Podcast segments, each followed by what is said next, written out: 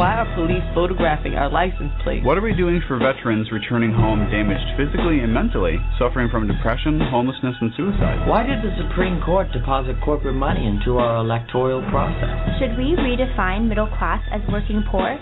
Or is it just another Wall Street merger? What's really behind new voter picture ID laws in certain states? Why aren't NBC, ABC, CBS, and Fox asking these questions? Welcome to the Reasonable Voice radio show. I'm your host, Marcello Rollando, the Reasonable Voice.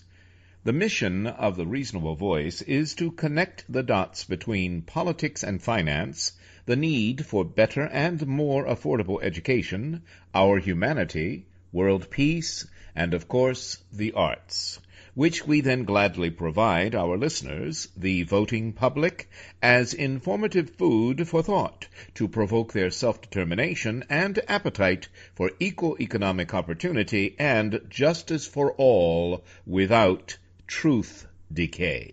The reasonable voices are advocates prioritizing education, preserving our history, leading by example for a peaceful and prosperous world by evoking and embracing both creative artists and political unity as solutions to our challenges. Hello, and welcome to the Reasonable Voices News Talk radio program. I'm your host, Marcello Rollando, the Reasonable Voice.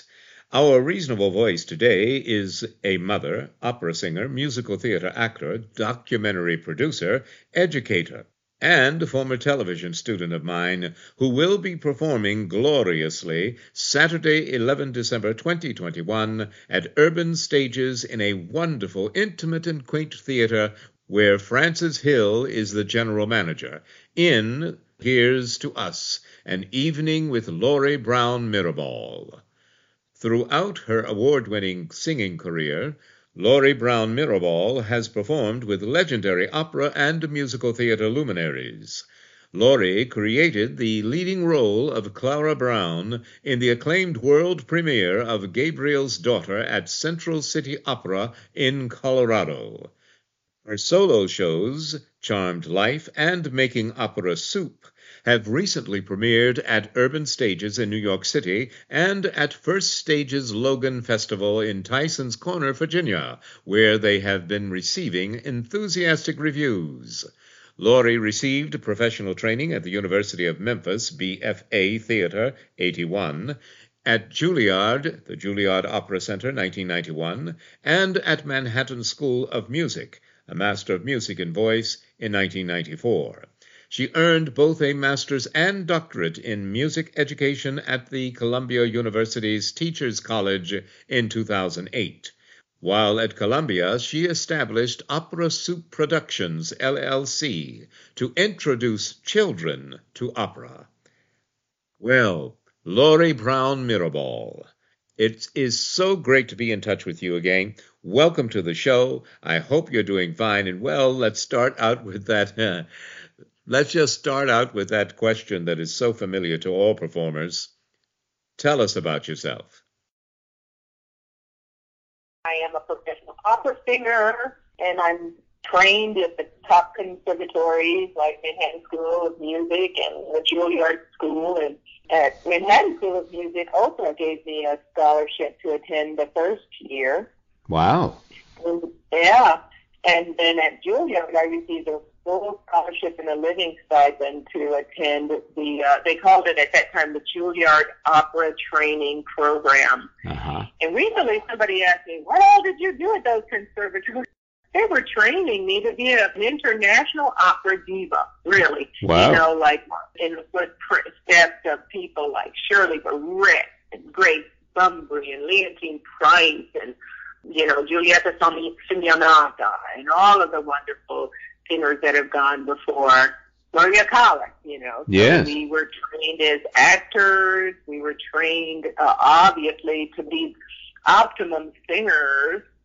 Uh, you know, trained with the different languages. You know, we were taught that you can't, you couldn't fudge on the languages. At least in my generation, I was told by an older opera singer that they used to get the spaghetti and macaroni, spaghetti.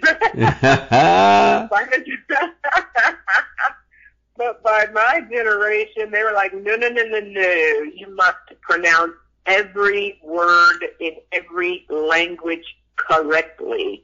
And you must know word for word what each word means so that you can be a credible actress in the role. Mm-hmm. So there was no spaghetti and meatball kind of singing for us. We really were trained to do that and trained to appear on international stages. I know, you know, years later when I landed as a music teacher in elementary school, my piano playing skills aren't wonderful. And they were like, well, why can't you play the piano? We heard, you know, we went to see this opera singer one time and, and she sat down and played the piano and blah, blah, blah.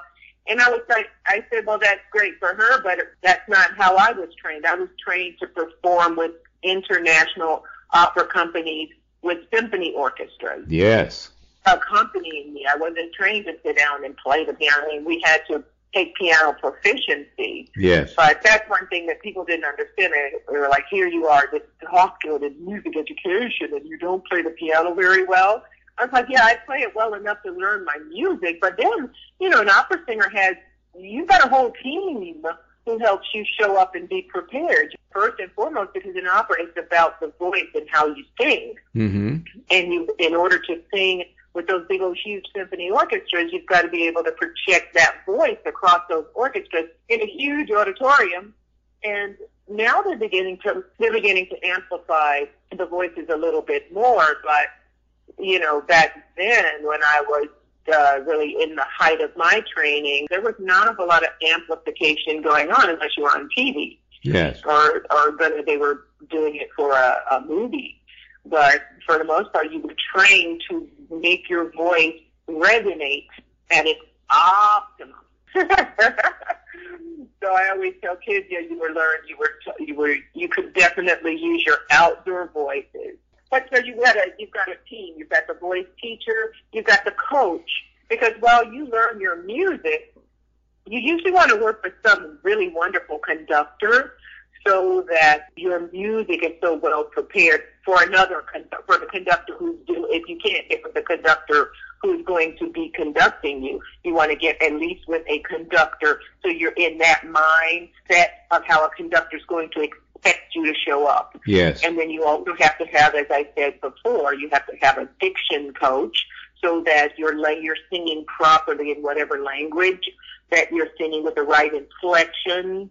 And you have to have, I always like to show up the actress in me because I have a BFA in theater from the University of Memphis. And so the actress in me always likes to show up as a credible actress. So I like to go to an acting coach. So those are the four people I call upon, when, especially when I'm learning a new role. I call upon those four people to help get me ready Hmm. for day one of the office rehearsal. Absolutely. Another, you know, that's another thing that I discovered as a young singer is that because I came from the Broadway world, my very first professional gig was on a national Broadway tour, Bubbling Brown Sugar, with the wonderful Cab Calloway, who at that time was in his late 80s, and he was just been phenomenal. What a person to learn from. When I did Bubbling Brown Sugar, I wasn't even given the score or the script until the first day of rehearsal is when you're given the score and the script. Hmm. And you learn the score with the music director. Yes. And but in first day of opera, you know, much to my embarrassment, when I was given my first professional opera gig at Opera Memphis, I showed up just thinking, okay, ready to learn. and at that time, you know, Opera Memphis brought in the big stars from the Metropolitan Opera and these international singers. And I had a very small role. So it was called Rosina, and I was singing the role of Amparo. So imagine, you know, I step in there day one, and you've got all these wonderful singers, and they're singing, and they're pontificating, and they know their roles, and Mm. it gets to me, and I'm like, I like making up my music. well, of course, also, also, but no, uh, in your defense, especially in the old days when the Met people would come in to do these roles, they had done these roles many times in many different opera houses all around the world. So it wasn't like they didn't they didn't just arrive without needing a lot of rehearsal. And in those days, the stars didn't rehearse a lot. they arrived having done the role many times. So Exactly. you know, give yourself a break. Point. You know, I did Rigoletto with Louis Quilico. You Yes. know, and Louis Quilico, of course, he's done all these Rigolettos all around the world by Yes. the time he gets to Opera Memphis. And here I am. And in that one, I was the maid. It was, again, it was a tiny role, but I was a young singer and young promising singer. And I remember Louis Quilico gave me the best compliment. He was, you know, when the newspaper interviewed him, he said, well, there are two young singers in this cast that you should be on the lookout for. And I was one of the singers. So people have always encouraged me to do this thing called opera. Yes. And so I'm a professional opera singer and I love creating stories for young audiences, creating opportunities for young audiences to learn about opera. I'm a writer. I love to write. I'm a recording artist. Just recently put out a recording called Musetta's Musical Story Time. And I'm a published author. I wrote a children's version of my life story called From Soul Singing to Opera Soup, Finding the Right Ingredients. And uh, I've been uh, singing recently in an off-Broadway production of Charmed Life, which is, again, the story of my life and how I started out in Nashville, Tennessee, just, you know, singing to soul music at home on the radio and then at my great-grandmother's house. Granny loved country and western, so I grew up listening to people from Loretta Lynn and Patsy Cline to uh, Aretha Franklin and Mahalia Jackson. How did that influence your career pursuits and, and your singing style? It's interesting now, full circle, I've come back to singing all styles because I love all styles of music. There's not one, I love, there are some country artists and I just love them. And there are some soul music, soul singers that I just, they're always going to be my favorite. Gospel, like Mahalia Jackson, probably is one of my favorite singers in the whole wide world. Hmm. I love that rich gospel chesty sound, you know, and then somebody like on the, on the other spectrum, I like a Patsy Cline, you know, who had that nice high lyrical soprano type sound. Yes. You know, and the artists today, there are so many that are just wonderful. I love them. Bonnie Raitt is one of my favorite singers. Barbra Streisand is one of my favorite singers. I just, I love, really have to say, I love singing. There are not too many singers who I don't like. Even uh, someone like a Janis Joplin, you know, you can learn from that, that gutsy, uh, really from the heart singing, which is what I learned, you know, growing up listening to people like Mahalia Jackson and Aretha Franklin and the and the, Temptations and and Tina Turner and all those wonderful, wonderful singers. And so, you know, in answer to your question, all of that singing from the heart is what I make every effort to do as an opera singer, as as a, as a person who interprets a song, no matter what the style. Mm-hmm. Did I understand you correctly? In addition to being a book, it is a show, The Charmed Life? It's Charmed Life, yes. So from soul singing to opera soup and finding the right ingredients. That's my book. So my book came out, I think it was like 2017 or 18. Uh-huh. And I started writing a show. And really, honestly, the show was, I've always wanted to do a cabaret show. So it started out being called With Warmest Regard. And it was slightly autobiographical, but really it was just a big old huge homage. And in the spirit of gratitude, I just wanted to thank everyone who, as many people as I could, associate a song with in my life who've helped me, you know, to, to forward my career. And so I just kind of, there are so many people, yourself included, who could have been in that show. But then I had to narrow it down to people in, where I could associate a song with.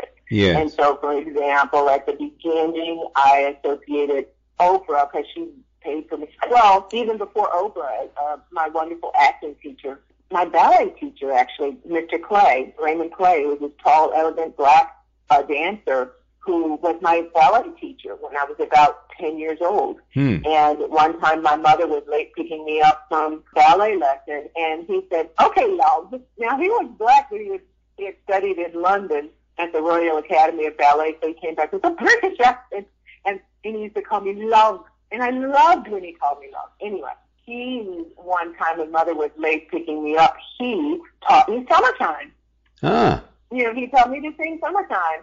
And so I, I accredit him to really being my first opera coach and acting coach because when I started to sing it, he liked the way I sang it, but he said, "Oh, love, you must put some expression in it. You can't just sing it, you know."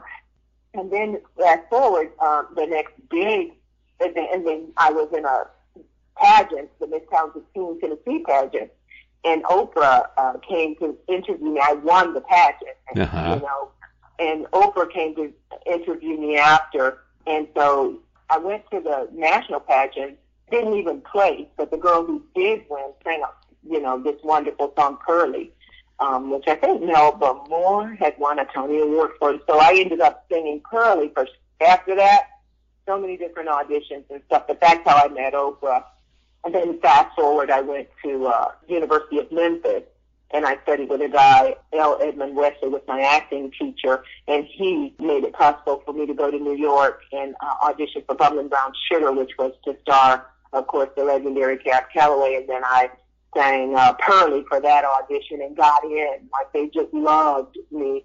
And then after that, and then uh, and then so fast forward, Oprah paid for me to go to Manhattan School of Music. I got into the Juilliard program, et cetera, et cetera. I started having a career. So all of those songs were associated with people who just really kind of gave me a big boost into having a career. And so I put all of that together in a cabaret show called With Warmest Regards, which I did at the Green Room first. Um, you know, it was very casual Mm-hmm. And then I did it at the United Solo. So I developed it more into a solo show with more speaking, and from and I won an award there. And then from that, other theaters, the theater in New York City and the theater down in Virginia, they saw my advertisement for my show, and that's what prompted them to reach out to me to see if I would be interested in in performing at their theaters. The people at Urban Stages helped me develop what was called with warmest regards into charmed life from soul singing to opera star. And that was their idea Mhm. call to say opera star. So since they wanted to say that, I thought, well, let me figure out a way to grapple with this word star so that it makes sense for who I am and for the people who come to see the show. Yes. So it's empowering for people Uh-huh. and not just self-serving. So it developed into this thing, Charm Life, and just got standing ovations all throughout the summer. I did it for three weeks at Urban Stages, and then I did it down at the first stage in Virginia. Uh-huh. So it felt great to be a part of theater reopening, being the kind of I feel like grassroots. Urban Stages and First Stage have a they have a following. They have they've gone to kind of build a name for themselves. Urban Stage has been around a while, and people know of Urban Stages. They have had people like Trazana Beverley. Uh, I believe Trazana was the first black woman to win a Tony Award, and uh, she did her show Mabel Mercer there. Mm-hmm. And I actually, I actually went to see her. So Trazana is a friend of mine and a mentor and an acting coach. Yeah, so I, I respected some the work that I saw there. And so when they asked me to present my show there, I was, I said, yeah, sure, sure. And so I did that. I'm also working on a film documentary about a woman named Clara Brown who was born a slave and became one of the wealthiest women in Colorado in the early 1800s. And Mm-hmm. a wonderful film director and, and myself. But her name is Sharon Shepard Levine. We are telling the story through the lens of an opera that was made way back in 2003 with the um, Central City Opera in Colorado, and I had the honor of, of uh, singing the leading role of Clara in Oh. that. So now we're revisiting that. We, Sharon and I, we were mothers together when I was first getting ready to go out and do the opera, and Sharon at that time was filming for PBS. So when I told her I was getting ready to go out there and do that, then she said, "Oh my goodness, I would love to come out and film it." So that's how the conversation got started. Huh. And so here we are now. What all these years later, we're finally doing this singing project together. But we're telling Clara's story through the lens of the author and the creatives. Uh-huh. And we've gotten together to like go into the recording studios. We've had some amazing singers who are part of this project now, amazing musicians. And so we, um, that's how we're telling. So that's one other project that I'm working on right now. And, and where and a you, television show. yes, I'm sorry. Uh, I was going to ask where you got the musicians at Colorado or, or where for the film? No, I, there's a wonderful sound engineer in, here in New Jersey Uh-huh. named Ed Kessel, and his uh, studio called Sound Imagination Studios. So what we did was we were given a little bit of a grant from First Henry Mollicone. Henry Mollicone is the composer Mm-hmm. for Gabriel's daughter. And Henry had a little seed money and called us up and said, you know, I really want my opera to be done again or God forbid I should, you know, something should happen to me because Henry's kind of getting a little bit older now, up- in the ages, shall we say. Yeah. So I thought, okay, well, if he's gonna, if he wants us to move forward, okay, we'll take his money. And I called my dear, dear friend, Allison Brewster from said he's a multi-Grammy nominated pianist. Uh-huh. And I said, Allison, will you lay the track for all of the music? And we, we're just doing excerpts anyway, and Uh-huh. that will help us tell the story. So Allison, this, about this time last year, we started the recording process, and Allison first went down into the into the studio, and she started laying the tracks. These and she just plays like an orchestra. So we were like, if we can't afford an orchestra, we have Allison. you know.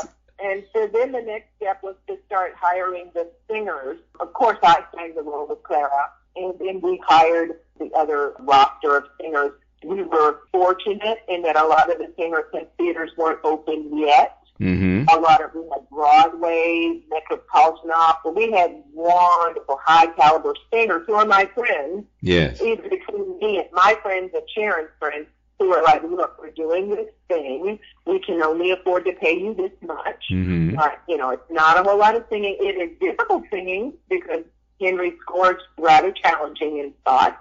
But we were like, it, it, this is, we're telling this wonderful woman's story. She's a pioneer and she is, her story deserves to be told. And so that was the sell. And the singers were like, sure, you know, we'll come in and we'll practice. The Ed had us all practice safe COVID protocols, made sure everybody was what they needed to be, either vaccinated or masked up. It's, we were all socially distanced. And so we were, we were very careful. And between, I'm going to, April or May, Uh-huh. we did the final recording. And so we got it all recorded. And then my school gave us money to go. We they give a grant uh, for a teacher each year to go do a bucket list dream. Uh, uh-huh. And so I told them one of my bucket list dreams. You had to write a proposal, and I said, well. Um, we've been trying to tell this story about Clara through the lens of the opera, and we need to go back to Colorado and film where Clara lives. We need to film the opera house. We need to film some of the historic places where she is recognized.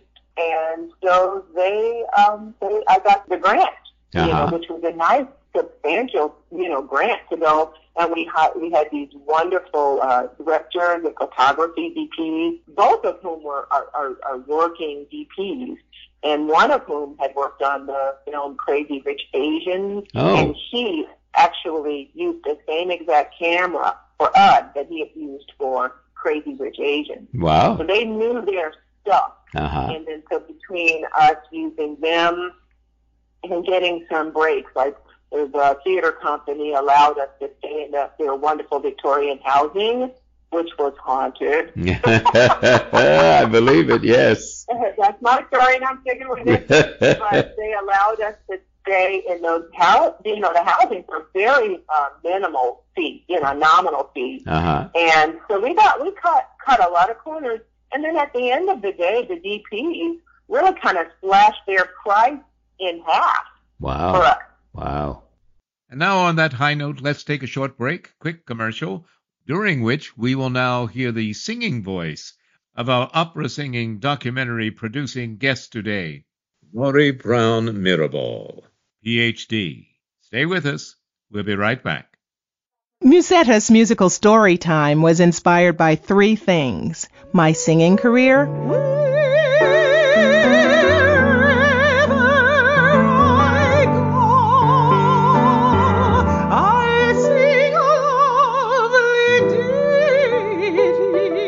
my enjoyment of teaching children to sing.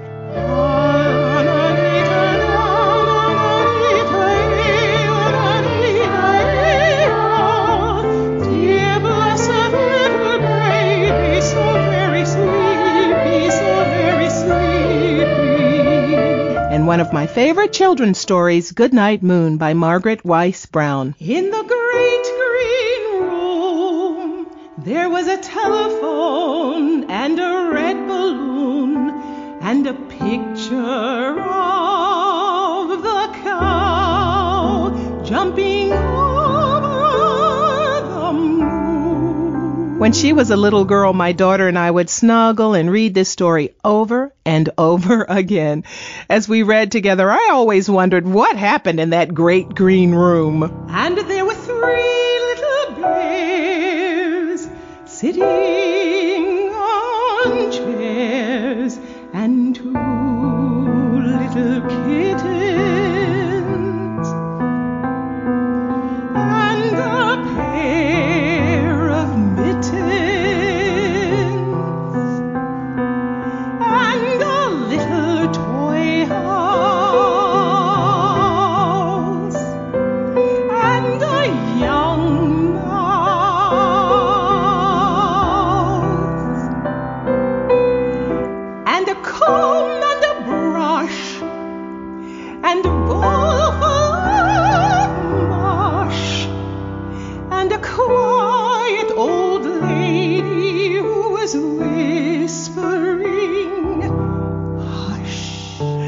in this recording, I've created a colorful town called Sofeggio.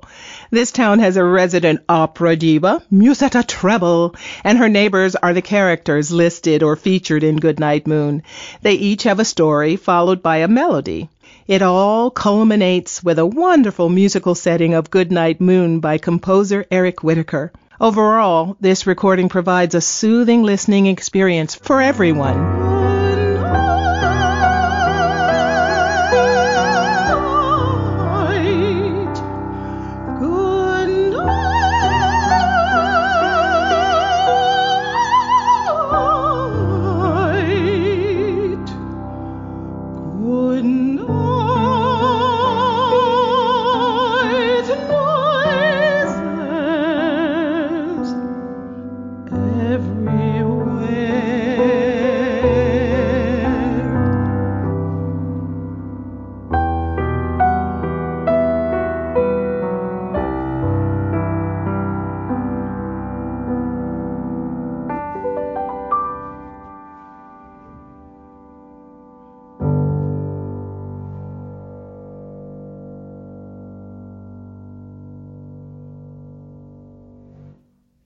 Welcome back to the Reasonable Voices News Talk radio program. I'm your host, Marcello Rollando. Again, our guest today is Lori Brown Mirabal, PhD. Lori, let's jump right in. Uh, tell us more about this uh, how to produce a documentary in Colorado in the middle of a global pandemic. So at the end of the day, Sharon and I, we've been splitting this the whole time after Henry's seed money. We've just kind of been splitting the fees. Uh-huh.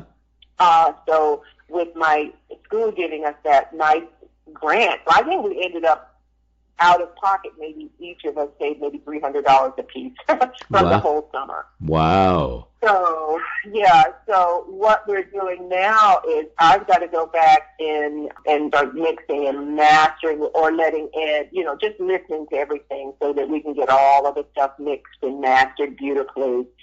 Sharon, who's the film editor and as well as the director, she is going to do the uh, editing. Uh-huh. So we have said, you know how you know of more or better than anyone that if you set the date, then it'll happen. That's right. and that's how all of that recording took place because we had around about this time last year we said well, by this time we need to do this, this time we need to do this, and this time and it needs to be finished by and it did get finished. And we had no idea at the time how we were going to get the money to go out to Colorado. We just knew we needed to do it over the summer. Absolutely. And at that time I, we had no idea.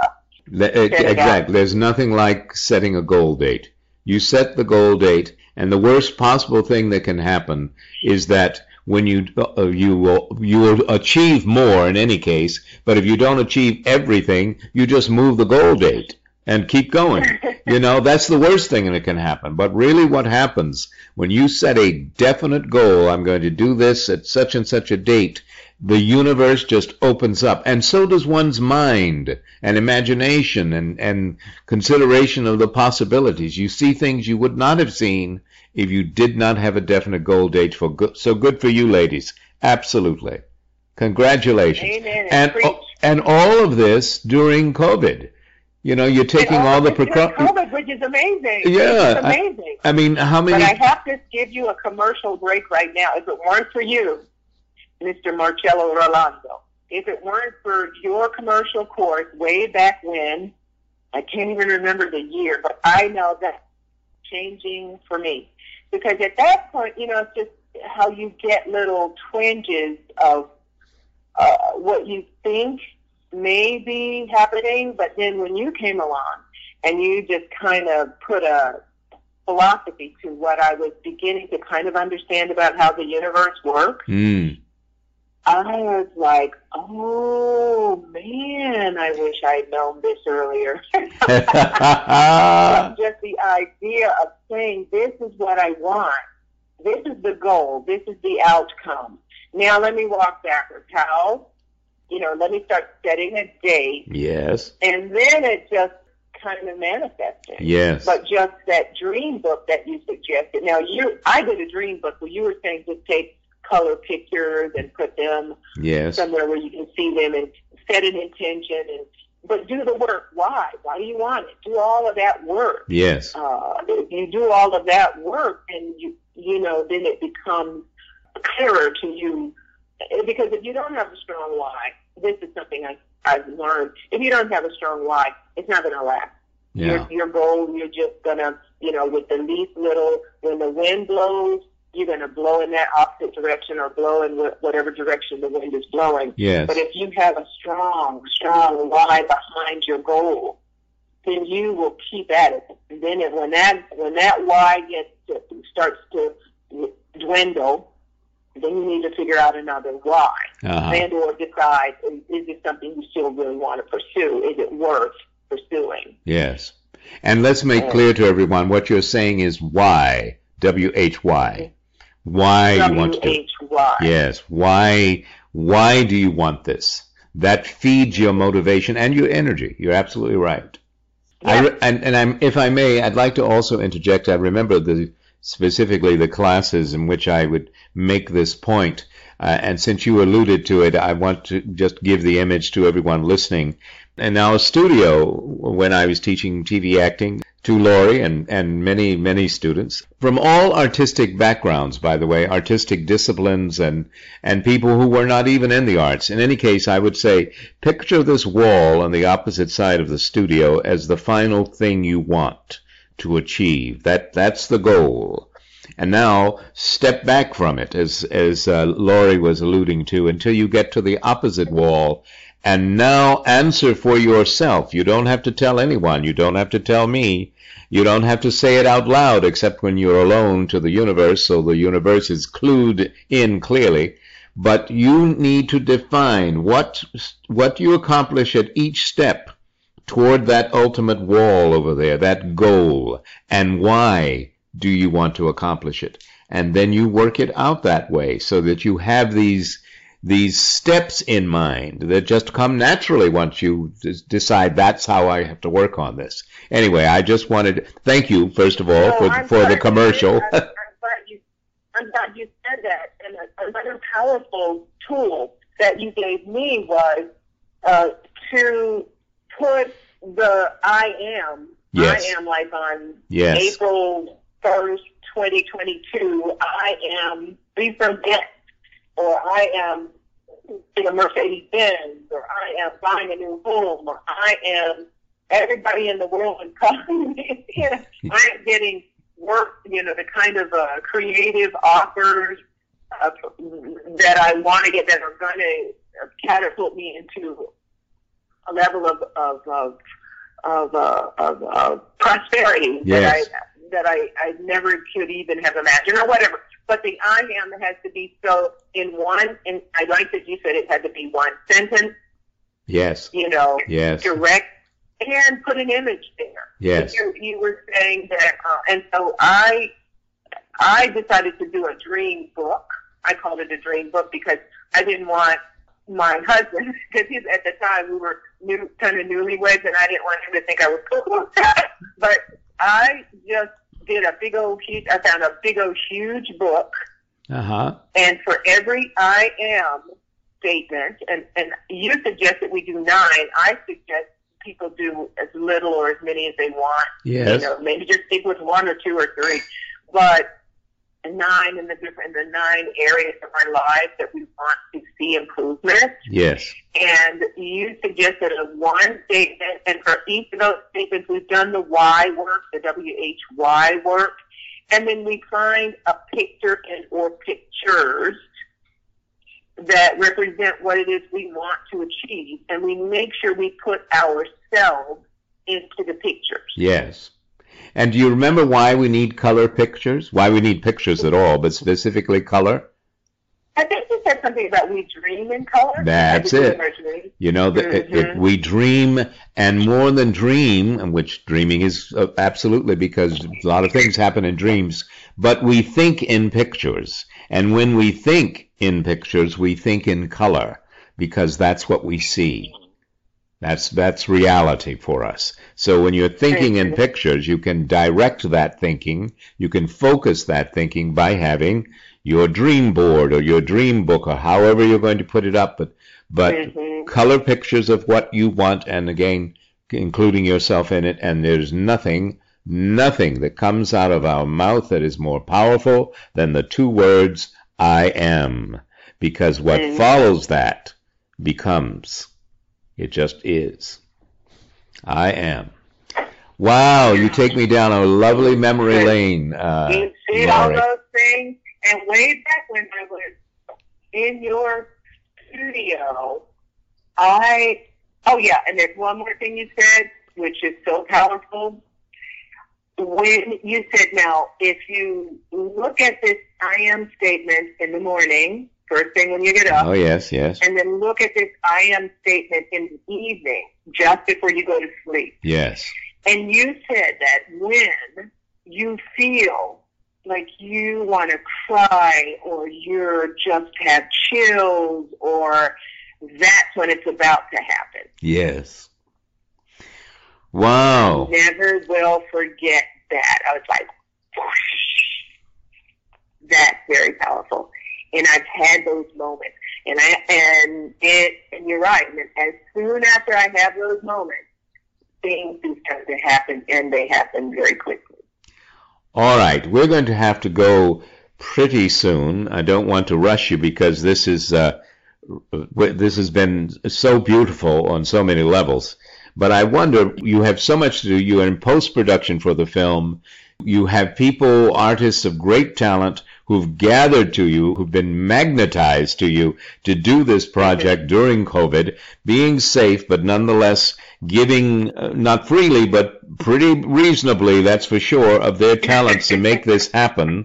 And that's the kind of attraction you, the magnet you become when you use this powerful I am and when you have your specific dates.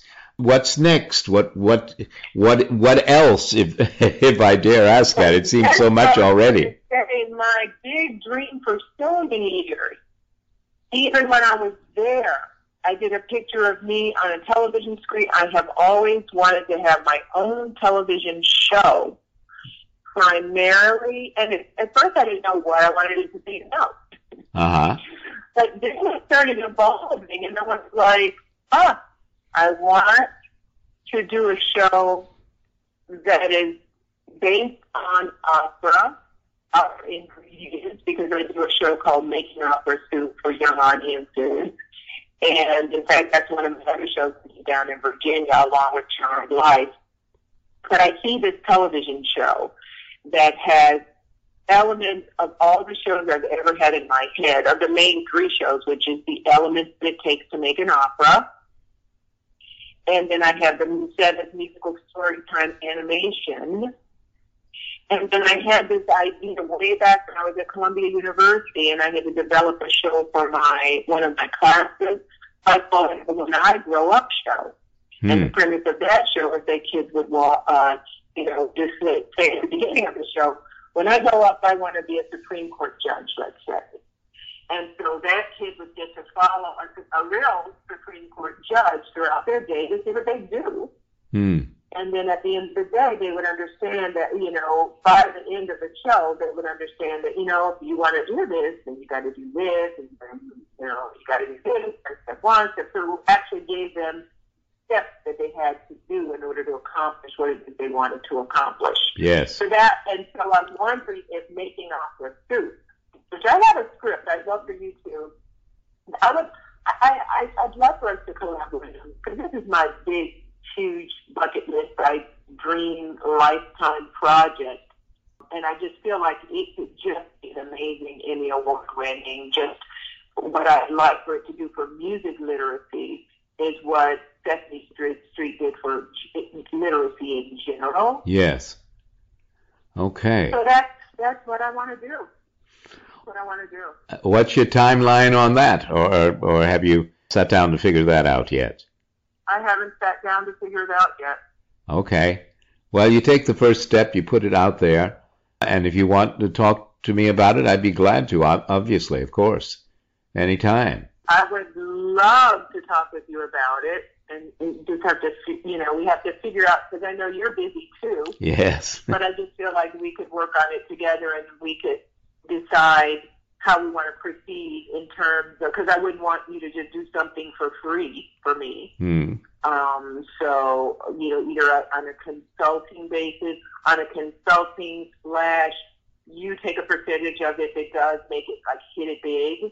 We would do like a share of the whatever profit it made. I Uh-huh. think that's something we would we could talk about. Sure, sure. All right. Well, before we go, I would like you to, uh, to just take a moment, uh, Lori, and tell us in these final moments of the show what is it you want the listening audience to take away from this conversation? I hope they take away some tools they can use in this life that will help them live a healthier life and a more fulfilled life, as I have after taking your course and throughout the years that I've taken your course. I I feel that my life and those people, uh, like my daughter, my husband, because eventually I did talk with him about um, this philosophy of of putting your state the I am. I'll call it the I am philosophy Yes.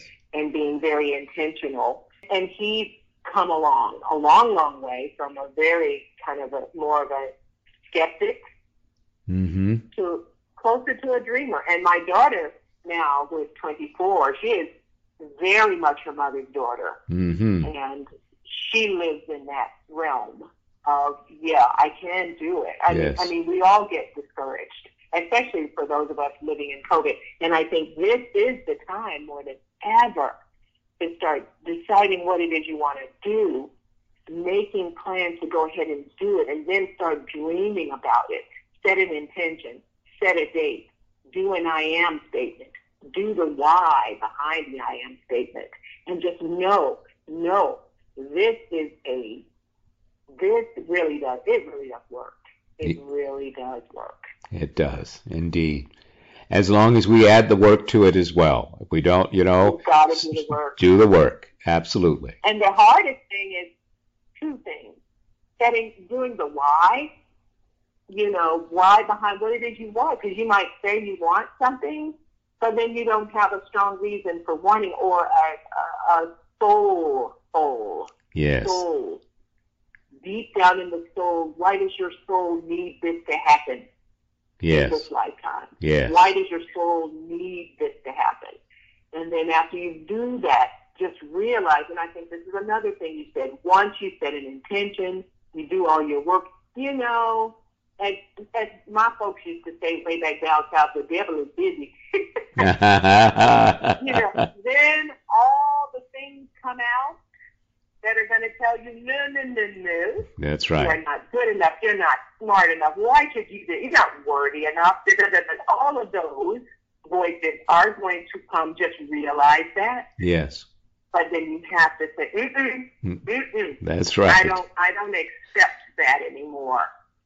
You know, just, I think it was in the Bible, get behind me, Satan. And Yeah. I, know- I hate to preach like that because I know there are lots of different wonderful ways at understanding religious philosophies and or just being spiritual. I understand that, so I'm not trying to wane, you know, um, you know, be uh, my husband calls me sometimes. Uh, what is she was on Saturday Night Live? Church lady. I'm be church lady, but I do know there are some things that they are they just ring true. Yes. Things are going to come to your mind that are not true. You can accept them or say no. I'm, I don't.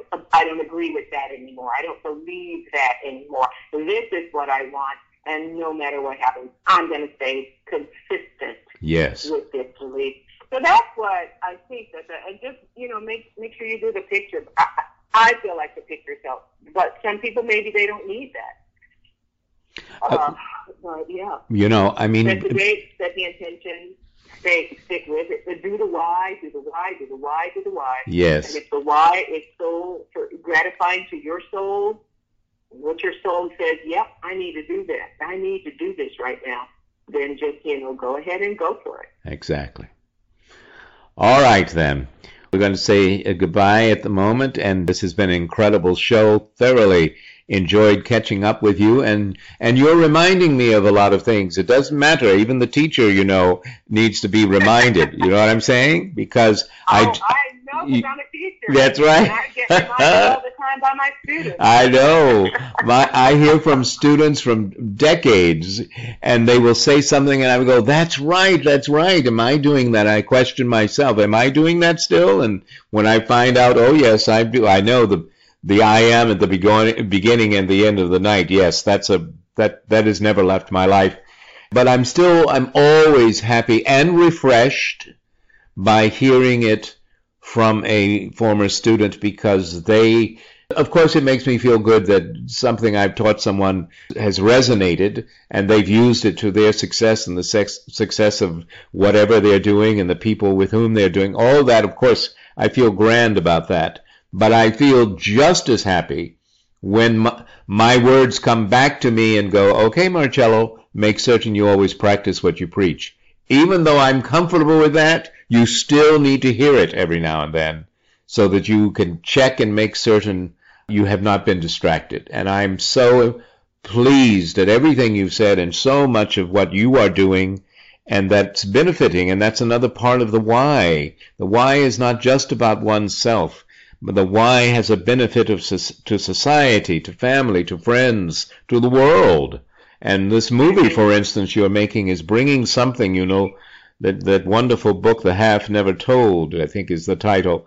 Um, the movie you were making of a human being that lived in Colorado, a woman, uh, Yes, African American. Yes. Her name was Clara Uh. Yes, you know, people will be saying her name and remembering her name and her life and be inspired by it because you make a movie about it. And there, there is a wonderful why. All right, I get. I guess we should go. It's been a grand show. I thank you so very much for being on the show, Thank Lori. you. Thank. Oh, you know what we should do also before we go? Let people know how they can reach out to you. A, a website. How do we find you and uh, work with you or whatever?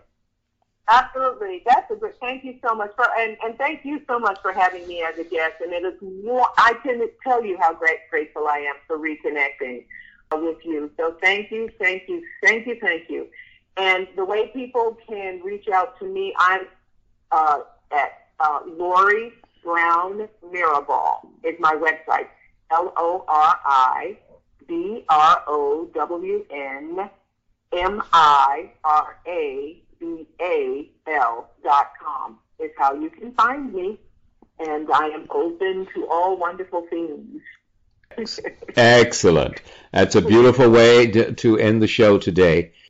That was so much fun. I loved it. And I love the content because this is what people need to, this is what people need to know. Very good, dear. Enjoy your day in school. right, have a wonderful rest of your day. Thank you. You too. Bye now. Mm-hmm. Bye bye. Thank you, everyone, for tuning in to the Reasonable Voices News Talk Radio program today. Our guest, of course, was Lori Brown Mirabal, PhD, great opera singer, great musical theater performer, and educator, documentary producer. And keep in mind, you can see and hear our guest today, Lori Brown Mirabal, live Saturday, 11 December 2021 at Urban Stages in New York City. By the way, ticket sales benefit the Urban Stages Outreach Program. For ticket information, visit the website of Urban, U R B A N, Stages, S T A G E S, dot org. urbanstages.org in New York City.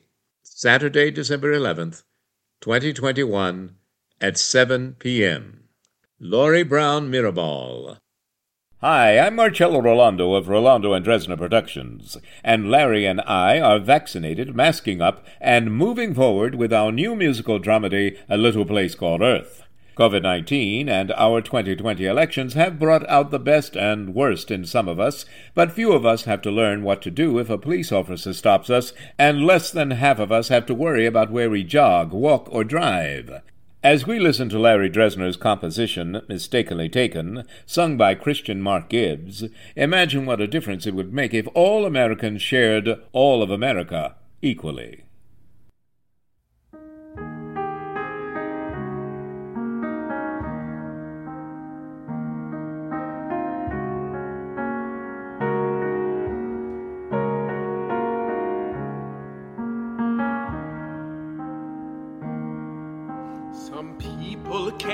Shelter one day, decided to choose a son. They wanted a kid in need of love. So naturally, I was the one. They weren't really that bad after all, so I figured I had nothing to lose. I guess maybe I was special. There were many more kids to choose. Was happy, like I was born all over again. I knew I was lucky, been lucky before. Can't remember when. So I packed my bags, we drove away. I waved as we passed the gate. Imagine me with a family. I didn't feel one bit of hate. Mistakenly taken, regretfully returned. Apologies to those involved. I hope one was burned. That's all they said. And I was sent off to bed. Mistakenly taken, regretfully returned. Please give the kid a kiss goodnight. I'm sure he'll be alright.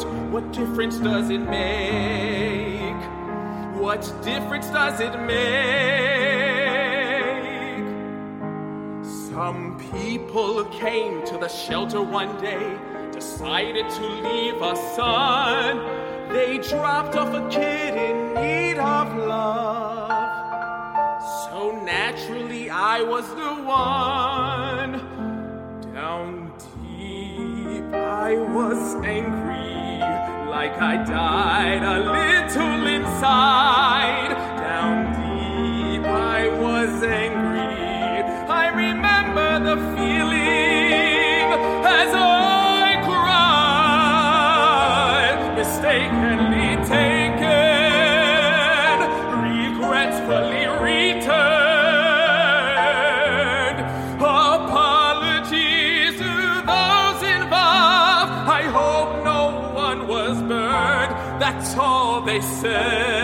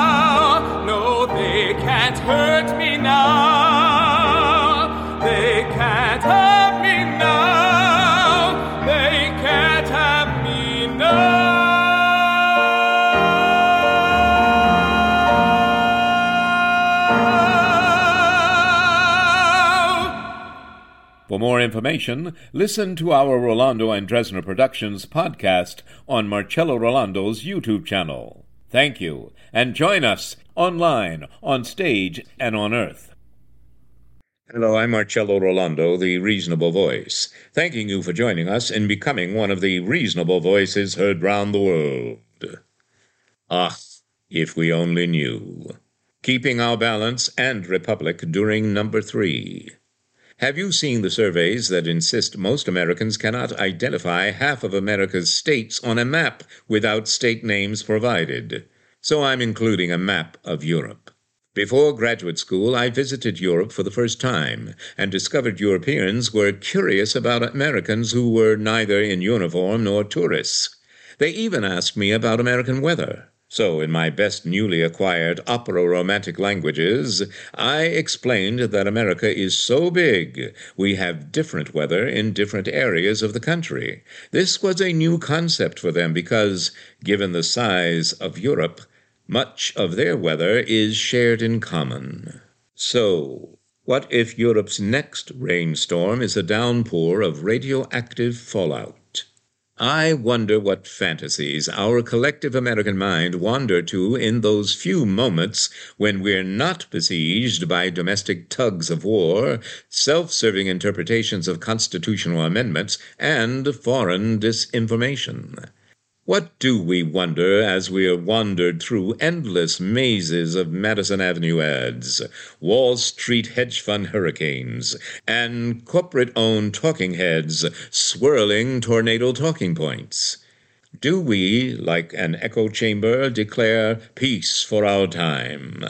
Or are we forever doomed by our denial of science versus viruses, climate change versus planet Earth, and education versus the sexual ignorance and desires of hypocritical politicians? How many books must conservative GOP governors and red state legislatures burn before we remember what is past is prologue? What do we think happens to a people who bury their dreams under a pile of narrow personal POVs with individual interests permanently planted in front of media more gossip than just the facts, ma'am? Unlike Republicans Carlos Gimenez, Mike Gallagher, Mitt Romney, and Lindsey Graham, President Joe Biden is correct to draw a red line against destroying the world in order to save it. But what if tyrants like Putin already know America's strategies from the jackass's mouth when a 2016 oval shaped room cuddled a troika of one way secret sharing, as prelude, perhaps, to stolen government documents streaming from a Palm Beach Ocean Boulevard golf club before being securely archived for American posterity? Before some Americans started attacking Russian restaurants in America which employed Ukrainians, proving yet again we are still as short sighted, thus easily manipulated, as Cheney's freedom fries, and the insanity of dumping out good French wine just because France saw through the folly of America's Iraq war of choice and the weapons of mass destruction lies propagated to launch shock and awe for oil somewhat akin to Putin's current attempt to recapture a breadbasket gone democratic.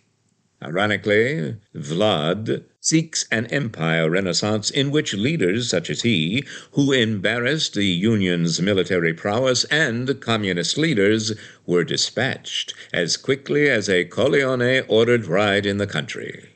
Ponder this. If a global pandemic could cost Putin's American kindred spirit a second shot at a bully pulpit, could not COVID isolationism cost Putin any self control over his vengeful cravings to reverse the greatest political catastrophe of the 20th century? Exactly how many times must fearful, hostile, and hateful men like Stalin, Hitler, Putin, and Trump rise to the world stage at the demise of national sanity before we're prepared to admit it is we ourselves who are the wings for each new carbon copy bully of the continent, repeating the classic entree into global acquisitions. You ever wonder what if our 35th president had been as flippant about Khrushchev and Castro as our 45th remains even today toward NATO membership?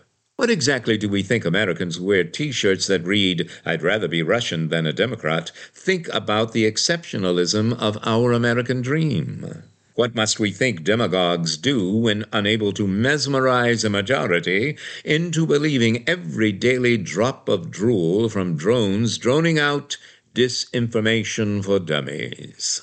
Convince truck drivers to waste gas while complaining about the cost of gasoline to protest wearing a mask for protection from a global pandemic which has killed over 968,000 Americans.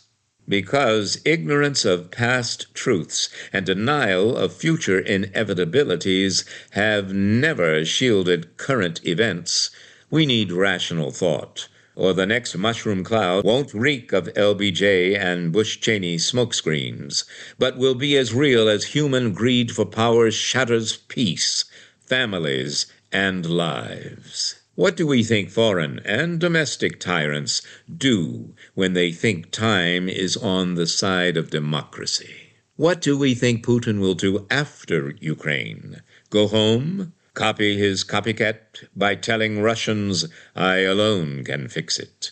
Listen, with 40% of Americans programmed by political and financial puppeteers to worship oligarchy wannabes, more than celebrate emancipated life, liberty, and justice for all, it's not only America that needs a village, but planet Earth slipping further into a decrescendo from lack of human kindness, possibility thinking, and leading by example. Thank you, and join us Become one of the reasonable voices heard round the world. Thank you for continuing to listen to, support, and share the Reasonable Voice Blog Talk Radio with family and friends, especially online. We enjoy hearing from you, and in response, yes, we are now accepting new company and business advertisers and welcoming organizations seeking to be one of our sponsors. So please do continue to email us at thereasonablevoice at gmail.com. However, if you prefer to simply make a donation, your donations are greatly appreciated and can be made through PayPal by clicking on the donate button found at the top of the homepage of the Reasonable Voice voice.com website. Thank you for joining us today to make every day as reasonable as possible. We hope you will download and share our downloadable podcasts. I'm Marcello Rollando, the Reasonable Voice, hoping you will become one of the reasonable voices heard round the world.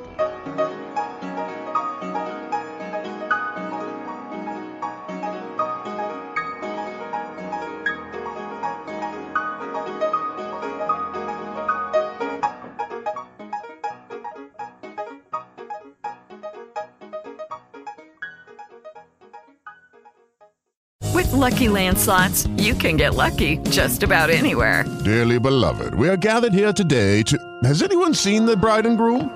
Sorry, sorry, we're here. We were getting lucky in the limo and we lost track of time. No, Lucky Land Casino, with cash prizes that add up quicker than a guest registry. In that case, I pronounce you lucky. Play for free at LuckyLandSlots.com. Daily bonuses are waiting. No purchase necessary. Void where prohibited by law. 18 plus. Terms and conditions apply. See website for details.